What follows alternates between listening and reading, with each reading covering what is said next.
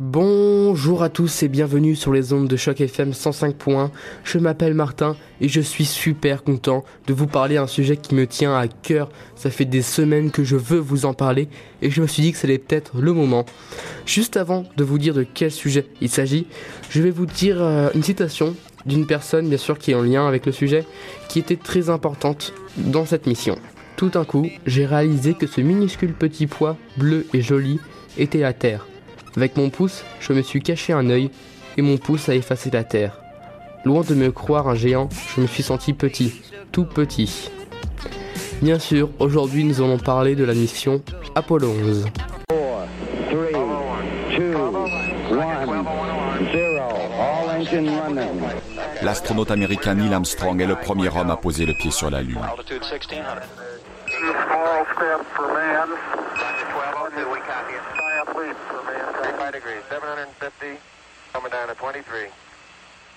Alors la mission Apollo 11 vient du programme spatial américain Apollo, qui a vu plusieurs missions avant et bien sûr après.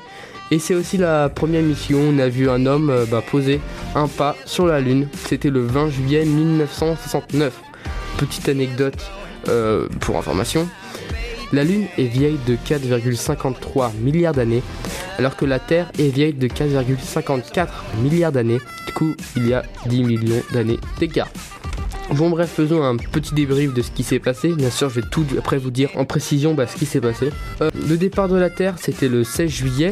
Ils sont arrivés sur la Lune le 20 et sont revenus ensuite sur la Terre le 24. En tout, il y a 384 400 km d'écart entre la Lune et la Terre. Alors j'ai fait un petit calcul simple et j'ai réalisé que la fusée d'Apollo 11 fait environ du 4178 km/h. 4178 km/h, c'est complètement incroyable. En tout, la mission a duré 196 heures et c'est la NASA.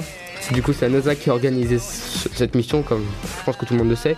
Et c'était surtout pour remplir un objectif de John Fitzgerald Kennedy lors d'un discours en 1961, car il voulait être supérieur de l'URSS. À l'époque, ils avaient réussi à envoyer un satellite Spoutnik qui était en orbite autour de la Terre en 1957. Le satellite ne servait pas à grand chose à part envoyer un signal pour dire je suis là, enfin il ne servait pas à grand chose, mais c'était quand même le premier satellite à être envoyé. Du coup, John Fitzgerald Kennedy, lui, a voulu être meilleur et a voulu envoyer un homme sur la Lune et qu'il revienne vivant. Du coup, 3 hommes participaient à cette mission. Il y a eu Michael Collins, Buzz Aldrin et le fameux Neil Armstrong. Ils ont décollé du Centre Spatial Kennedy, comme je le dis, le 16 juillet. Ils sont atterris dans la mer de la Tranquillité sur la Lune, la mer de la Tranquillité le 20 juillet, et après ont atterri le 24 juillet dans l'océan Pacifique. Alors je vais vous raconter un peu l'histoire, les objectifs, les rôles des astronautes et ce qu'ils ont fait un peu comme sur la Lune. Ils ont décollé à l'aide des propulseurs de la fusée Saturn V. Alors Neil Armstrong, lui, devait conduire le module lunaire, c'est-à-dire le sorte de vaisseau qui devait atterrir sur la Lune. Buzz Aldrin, lui, devait accompagner Armstrong pour tout ce qui était scientifique et etc. Michael Collins, lui, était pilote du module de commande qui devait rester en orbite autour de la Lune. Quels étaient les objectifs lors de la mission Apollo 11 ? Alors, il y avait l'objectif principal qui était ordonné par John Fitzgerald Kennedy, qui était envoyer un homme sur la Lune et qu'il revienne vivant. Mais bien sûr, il y a eu plusieurs objectifs scientifiques, comme valider des théories sur la Lune, c'est-à-dire l'atterrissage, comment était le sol lunaire, enfin, la gravité sur la Lune, enfin bref, pas d'autre chose. Comment se déroulait la vie de l'humain dans l'espace, si t'avais mal au ventre, si t'avais quelques symptômes, etc. Ramener quelques souvenirs, car il devait ramener des roches lunaires et ce qu'il trouvait un peu vers l'atterrissage du module. Visiter un peu les alentours, mais bref, ça c'était un petit objectif. Un qui m'a fait rire, c'était tester le sol de la Lune, parce que ça c'était quelque chose qui avait beaucoup stressé la NASA, c'était de savoir comment était le sol lunaire. C'est-à-dire que si Neil Armstrong atterrit, qu'il s'enfonce directement dans la Lune, c'est fini. Ou s'il allait rebondir, s'il allait, je sais pas, comme sur la Terre, c'était dur. Il savait vraiment pas du tout, du coup c'était un peu pour savoir comment ça allait se passer. Et le dernier objectif, qui était de déployer 4 instruments scientifiques et ramener ensuite les résultats sur Terre. Alors je vais pas faire un long discours, c'était je sais plus trop à quoi servaient les instruments scientifiques. Il y avait un vent solaire, il y avait un réflecteur laser, ça a permis de calculer la distance entre la Lune et la Terre. Ils ont envoyé juste un rayon lumineux vers le réflecteur qui les a ensuite renvoyé la lumière. En tout, il y a eu 3,2 secondes d'écart entre lorsqu'ils l'ont envoyé et lorsqu'ils l'ont reçu le retour. Du coup, avec la vitesse de la lumière, ils ont fait un petit calcul, ce qui a donné du coup la distance qu'on connaît, qui est de 384 400 km. Je vais vous dire aussi un résultat qu'ils ont trouvé vers les faits impressionnants que je vais vous dire vers la fin. Du coup, maintenant, nous allons passer à la mission, de ce qui s'est passé en détail lors de décollage et lorsqu'ils sont atterris sur la Terre. Je vais tout vous expliquer. Les faits, c'était le 16 juillet 1969 à 13h42. Le lanceur Saturn V, qui pesait environ 3000 kg, décolle du Cap Canaveral, et environ 1 million de personnes sont venues assister à quelques kilomètres de la fusée pour voir comment ça allait se passer. Et en tout, durant toute la mission, il y a eu environ 500 à 600 millions de personnes qui ont assisté à cette aventure de l'espace à travers la télévision. C'est complètement incroyable. Ils ont commencé à décoller, ils sont sortis de l'attraction terrestre, et là il y a certains étages de la fusée qui ont commencé à se détacher, comme les propulseurs, et ils ont commencé leur grosse aventure. Ils ont fait plusieurs changements de direction pour viser la Lune, mais c'est vraiment super précis, c'est au degré près, faut vraiment pas se tromper. Et oui, petite info aussi, les étages qui sont décollés, qui sont détachés de la fusée, vont être ensuite en orbite autour de la Terre et autour du Soleil. Ah voilà, ils ont fait leur aventure, 4 jours sont écoulés après le début, lorsqu'ils sont partis de la Terre. Ils arrivent devant la Lune, le vaisseau se sépare en deux, en laissant Collins seul en orbite autour de la Lune, et Armstrong et Aldrin qui partent direction de la Lune. Et c'est le premier problème qu'ils rencontrent durant la descente, car ils se sont posés 7 km plus loin que l'endroit qui était prévu. Neil Armstrong, qui était celui qui devait commander le vaisseau, a dit être gêné par les alarmes d'ordinateur, car il faisait beaucoup de bruit, du coup ça lui a fait un mal de tête. Et il a eu du mal à se concentrer, il s'est du coup posé 7 km plus tard. Et il faut savoir que les ordinateurs qui étaient dans la fusée, qui étaient quand même les plus puissants, on va dire, de l'époque, avaient la même capacité que les calculatrices bas de gamme des années 2000. C'est-à-dire que les ordinateurs les plus puissants dans les années 1969 sont maintenant des calculatrices vraiment nulles des années 2000. C'est-à-dire que maintenant nous sommes en 2017 et que les calculatrices que vous avez, c'est même 10 fois, 20 fois meilleur que les calculatrices qu'ils avaient pour la mission Apollo. C'est comme la technologie évolue, c'est complètement incroyable. Mais bref, continuons notre aventure. Du coup, à ce moment-là, ils ont vraiment beaucoup stressé la NASA, car ils avaient utilisé donc plus de carburant que prévu, et il ne leur restait que 45 secondes de carburant pour atterrir, car il fallait penser du coup aller sur la Lune, mais aussi à repartir, parce que s'ils restaient coincés sur la Lune, ils n'avaient pas de mission pour sortir, ils avaient très peu d'oxygène, qui a été un gros problème. S'ils ne pouvaient pas repartir, c'était cuit, personne ne pouvait aller les chercher, et ils restaient sur la Lune. Ils sont arrivés, comme je viens juste de vous parler d'oxygène, en tout ils n'avaient que 4 heures de sortie, parce qu'ils n'avaient que 4 heures d'oxygène. Ils sont arrivés sur la Lune, ils ont fait des heures de vérification pour se mettre en lien avec la Terre, et ensuite à 2h56 minutes et 20 secondes, le 21 juillet 1969, Neil Armstrong sort du module lunaire et pose les premiers pas sur la Lune. C'est suivi par des millions de téléspectateurs, et il a dit la fameuse phrase « That's one small step for man, one giant leap for mankind », ce qui veut dire en français « C'est un petit pas pour l'homme, mais un pas de géant pour l'humanité ». Et après être revenu sur Terre et avoir fait le tour de tous les médias, Neil Armstrong a avoué qu'il avait fait une petite faute lors de cette phrase mythique. Il voulait dire « C'est un petit pas pour un homme, mais un pas de géant pour l'humanité ». Alors, il y a une faute dans la phrase la plus mythique de l'humanité. Du coup, c'est à ce moment-là qu'une question était très importante, c'était la consistance du sol lunaire. S'il est, comme je l'ai dit, mou, dur, absorbant, il ne savait pas du tout. Du coup, Neil Armstrong pose son premier pied et le décolle directement, et voit son empreinte moulée sur le sol lunaire. Il a après gratté un peu sa semelle et a vu que la poussière était comme du charbon de bois. Nous allons faire une petite pause dans cette aventure et je vous retrouve juste après.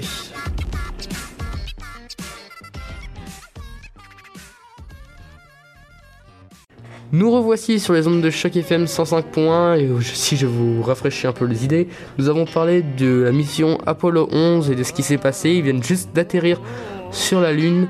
Neil Armstrong a fait ses premiers pas et ils vont commencer du coup à faire les objectifs qui étaient demandés par la NASA. Du coup, directement après, Neil Armstrong vient juste de sortir du module lunaire. Il va chercher des roches lunaires et les mettre dans un sachet pour ensuite les mettre dans le vaisseau, car c'était la chose la plus importante de la mission. Et ils avaient peur d'oublier s'ils devaient partir par précipitation, s'il y avait un problème qui allait se survenir directement. Ils avaient peur d'oublier cet objectif fondamental. Du coup, c'est fait, ils ont réussi à mettre les roches lunaires de côté. Aldrin descend pour la première fois et se fait photographier par Neil Armstrong. Il a ensuite dit belle vue. Vous pouvez bien sûr retrouver toutes les photos de la mission sur le site officiel de la NASA, qui est où vous pouvez, toutes les missions, vous pouvez chercher toutes les photos d'Apollo 11, avant, après, vous pouvez tout chercher, vous avez toutes les photos sur le site. Et je vous conseille même d'aller voir parce que c'est complètement incroyable, c'est vraiment magnifique. Du coup, ensuite, ils posent tous les deux une plaque commémorative avec la signature des astronautes et du président Nixon, avec un texte écrit « Ici, les hommes de la planète Terre ont pris pied pour la première fois sur la Lune. Juillet 1969, après Jésus-Christ, nous sommes venus dans un esprit pacifique au nom de toute l'humanité. » Du coup, c'était pour rendre hommage déjà à tous les astronautes qui sont morts avant d'arriver sur la Lune, de toute l'humanité. Enfin, c'était vraiment pour montrer que les hommes, les humains, ont réussi à aller sur la Lune. Ils ont ensuite mis un trépied, posé une caméra de télévision à 20 mètres du module lunaire pour filmer tout ce qu'ils allaient faire, pour ensuite retransmettre sur Terre pour que des millions de téléspectateurs voient ce qui se passe sur la Lune. Armstrong plante le drapeau américain qui devrait rester stable normalement, mais on en parlera juste après des théories du complot, tout ça. Et c'était pas une revendication territoriale, mais plutôt une victoire de l'espace, de la conquête de l'espace qui était entre l'URSS et les USA. Du coup, ils font énormément de tâches et à 23h45, ils reçoivent un coup de téléphone de Richard Nixon, l'ancien président des États-Unis, qui leur dit que c'est formidable ce qu'ils ont fait, que c'est super pour la population qui représente toute l'Amérique, qui représente l'humanité tout entière. C'est une preuve de fierté, de courage pour les USA, toute la population américaine est très fière d'eux. En tout, la mission a pris du retard, 30 minutes environ. Vous allez me dire, c'est pas beaucoup, sauf que sur 4 heures, ça fait 1/8 de la sortie, qui a été du coup pris beaucoup de retard. En tout, la sortie a duré, sur la Lune, a duré 2h31 minutes. En plus, à la fin, il y a le colère de leur directeur, car leur chef leur disait de rentrer dans le module lunaire et de directement décoller pour revenir sur la Terre, sauf que eux ne voulaient pas. Ils sont restés même plusieurs minutes encore à marcher sur la Lune, et Neil Armstrong est même parti plus loin et a voulu prendre des photos de certains cratères qui étaient juste à côté. Du coup, ils faisaient vraiment qu'à leur tête. Mais ils sont revenus, ils ont rapporté 21,7 kg de pierre et ont parcouru environ 250 mètres autour du module lunaire, parce qu'ils n'avaient pas non plus allé s'aventurer plus loin. Du coup, après 124 heures et 22 minutes après le début de la mission, ils décollent de la Lune pour revenir sur Terre. Le drapeau américain est directement couché sur le sol. Ils retrouvent Collins, qui était encore en orbite lunaire, dans le module de bord. Ils rentrent vers la Terre, ça leur a pris encore 4 jours. Et ils rentrent dans l'atmosphère à une vitesse de 11 km par seconde. Ils atterrissent directement 15 minutes après, à 16h50 et 59 secondes, dans l'océan Pacifique.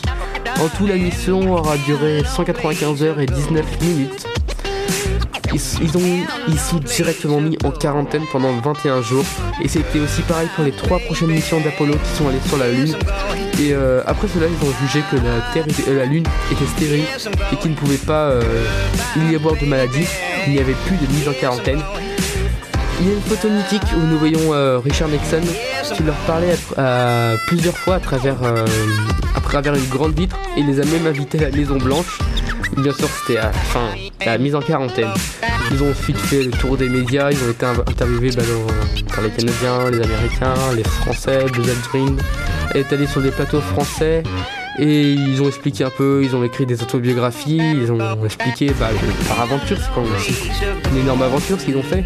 Et la NASA, des années plus tard, a annoncé avoir perdu des cassettes d'enregistrement originaux, c'est-à-dire que Neil Armstrong avait une caméra sur son torse pour filmer tout ce qu'il faisait. La NASA a affirmé qu'ils avaient perdu ces enregistrements-là. Et que maintenant nous avons que des enregistrements vocaux. Du coup, si vous voyez des vidéos de Neil Armstrong marcher sur la Lune, c'est faux parce qu'on ne sait pas où ils sont. Et on peut juste entendre la fameuse phrase de Neil Armstrong.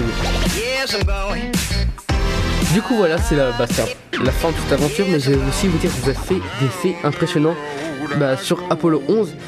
Car comme je vous l'ai dit, grâce au réflecteur laser, ils ont réussi à mesurer à distance Terre-Lune. Ils ont appris aussi que la Lune s'éloignait de la Terre de 3,8 cm par an. Seconde info, Buzz Aldrin était un grand croyant chrétien. Et du coup, il a mangé le premier aliment sur la Lune qui est l'hostie. Même si la NASA lui avait dit de ne pas le faire, il l'a quand même fait. Et il a mangé du coup un hostie sur la Lune. Dans le module lunaire, pour la troisième anecdote, les astronautes avaient dit que ça sentait pas bon, car ils ont eu des flatulences à cause de l'eau. Quatrième anecdote, un stylo a sauvé la mission, car un des astronautes lors du décollage de la Lune vers la Terre a, sans faire exprès, cassé le bouton. Buzz Aldrin a eu la merveilleuse idée du siècle d'utiliser un stylo pour appuyer sur le bouton et ensuite revenir sur Terre. Cinquième anecdote, les astronautes ont passé la douane lorsqu'ils sont arrivés aux USA. Ils ont mis leur numéro de vol, Apollo 11, le départ d'où ils sont partis, la Lune, et s'ils avaient des bagages, c'était la poussière de roche. Vous pouvez retrouver en plus le document officiel sur internet. Sixième anecdote, l'assurance vie, car ça coûtait très cher. L'assurance vie d'un astronaute coûtait très cher, et les familles n'avaient pas assez pour payer s'ils allaient mourir. Du coup, les trois astronautes ont signé des cartes postales et l'ont donné ensuite à leur famille, car ils étaient devenus des stars. Et s'ils mouraient, ils allaient pouvoir les revendre et ainsi gagner de l'argent pour survivre plus tard. Et enfin, dernière anecdote, les scientifiques ont dit que si le drapeau ne serait pas détruit lors du décollage de Neil Armstrong vers la Lune et la Terre, le drapeau serait devenu blanc à cause des rayons du soleil qui auraient fait disparaître toutes les couleurs. Voilà, alors c'était la fin de ces faits impressionnants, et maintenant nous allons revenir à la théorie du complot, même si j'y crois pas trop à ce genre de théorie. C'est quand même important dans la mission Apollo, parce que des films qui ont été faits, des documentaires, il y a plein de gens qui en parlent. Du coup je vais vous dire les théoriciens ce qu'ils pensent, les faits qu'ils revendiquent, en 1969 l'homme n'a jamais marché sur la Lune. Du coup le premier fait qu'ils revendiquent, c'est que le drapeau ne doit pas flotter, car si vous voyez les vidéos, nous avons l'impression que le drapeau flotte, et les scientifiques et la NASA ont dit qu'il était plié lorsqu'il était dans le module lunaire, il y avait très peu de place et ils l'ont plié comme ils pouvaient.